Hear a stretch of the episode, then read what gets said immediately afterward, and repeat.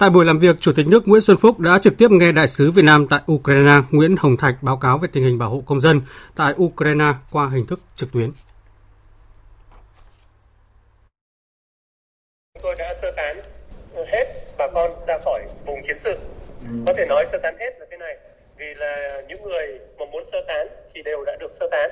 Còn ờ, một số người là ờ, ở lại, quyết định ở lại để trông coi đồ, ờ, tài sản cho bà con lấy ví dụ như ở làng thời đại làng sen làng thời đại ở kharkov làng sen ở Odessa là những cái nơi tập trung nhiều bà con bà con có nhiều tài sản ở đấy.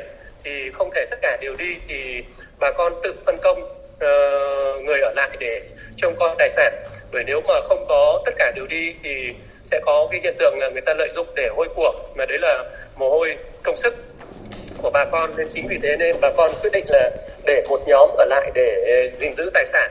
Và uh, ờ, chính vì vậy mà uh, chỉ có một số người ở lại. Còn một số người thì ở những cái giải rác các nơi thì họ có thể đi sơ tán ở uh, địa phương ở nông thôn hoặc là một số rất nhỏ thì chọn ở lại ngay cả trong thành phố. Thế thì báo cáo với chủ tịch nước là uh, theo báo cáo của các uh, hội uh, người Việt là chúng ta đã sơ tán tất cả những cái người mà muốn sơ tán Trả lời Chủ tịch nước Nguyễn Xuân Phúc về trách nhiệm cao nhất của Đại sứ quán Việt Nam tại Ukraine trong công tác bảo vệ tính mạng tài sản của công dân Việt Nam, Đại sứ Nguyễn Hồng Thạch báo cáo. Thưa Chủ tịch là ờ, ở Romania là đến hơn 400 người ừ. đã đăng ký để đi lên máy bay. Okay. Ở ờ, Ba Lan cũng là hơn 300 người. À. Đấy là con số của ngày hôm qua. Rồi. Còn ở vùng chiến sự báo cáo Chủ tịch là chúng tôi đã sơ tán hết ờ, tất cả bà con muốn ừ. đi sơ tán. Thế còn một số bà con quyết tâm ở lại trong con tài sản. Ờ, đại sứ quán kiến nghị là đây là chúng ta sinh hoạt ở dưới hầm ừ. chứ không ấy để đảm bảo một cách an toàn tốt nhất. Rồi, rồi cảm ơn ờ, đại sứ đặc mệnh toàn quyền nước ta ở Ukraine. Anh thật hoàn thành tốt nhiệm vụ nhé Báo cáo tại buổi làm việc, lãnh đạo Bộ Ngoại giao cho biết Thủ tướng cũng đã chỉ đạo Bộ Ngoại giao và các bộ cơ quan đảm bảo an ninh an toàn cao nhất về tính mạng tài sản, lợi ích hợp pháp chính đáng cho công dân và pháp nhân Việt Nam ở Ukraine và các nơi có liên quan. Thủ tướng đã chỉ đạo tổ công tác đặc biệt do Phó Thủ tướng Thường trực Phạm Bình Minh làm tổ trưởng. Ngoài ra, các nhiệm vụ bảo hộ tại Ukraine, một nhiệm vụ hết sức quan trọng sắp tới là đưa công dân Việt Nam về nước. Hiện nay tại Ukraine có khoảng 7.000 người Việt Nam, nhiều bà con kiều bào cũng đã tự di rời khỏi nơi chiến sự đến nơi an toàn, trong đó có việc di rời sang các nước lân cận như Ba Lan, Hungary, Bulgaria. Bộ Ngoại giao đã làm việc với các cơ quan chức năng của cả Nga và Ukraine, Liên Hợp Quốc, các nước mà công dân Việt Nam sơ tán để đảm bảo hành lang di chuyển an toàn cũng như khi đến nơi sơ tán được hỗ trợ kịp thời chỗ ăn, chỗ ở. Sau khi nghe báo cáo, Chủ tịch nước đánh giá cao công tác nắm bắt tình hình và chuẩn bị các phương án của các bộ ngoại giao, công an và các bộ ngành. Chủ tịch nước nhấn mạnh Đảng, Nhà nước hết sức quan tâm đến công tác bảo hộ công dân Việt Nam tại Ukraine.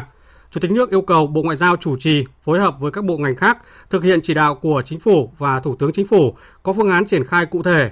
Quan trọng nhất là đưa kiều bào ra khỏi vùng chiến sự an toàn. Trong lúc này thì Chủ tịch nước Nguyễn Xuân Phúc hoan nghênh chính phủ có dự kiến tổ chức hai chuyến bay miễn phí đầu tiên đưa những trường hợp khó khăn và có nguyện vọng về nước. Tinh thần chỉ đạo của Chủ tịch Ban Bí thư tại công văn số 3107 ngày 24 tháng 2022 và của nhà nước ta là không được để người dân Việt Nam trong vùng chiến sự bị chết, bị thương.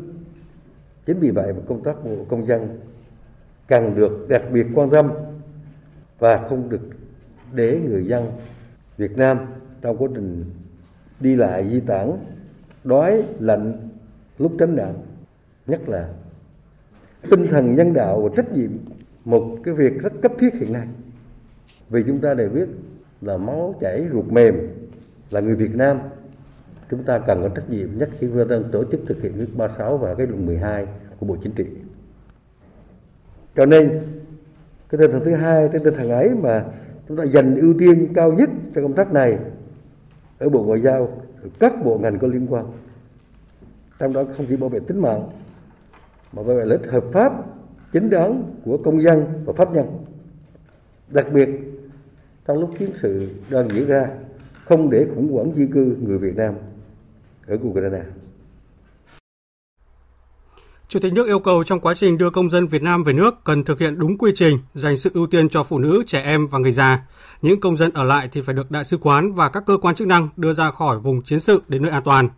Các bộ Tài chính, Y tế sẵn sàng bố trí nhân lực để đón công dân Việt Nam, đảm bảo các điều kiện cần thiết như dịch bệnh sau khi về nước.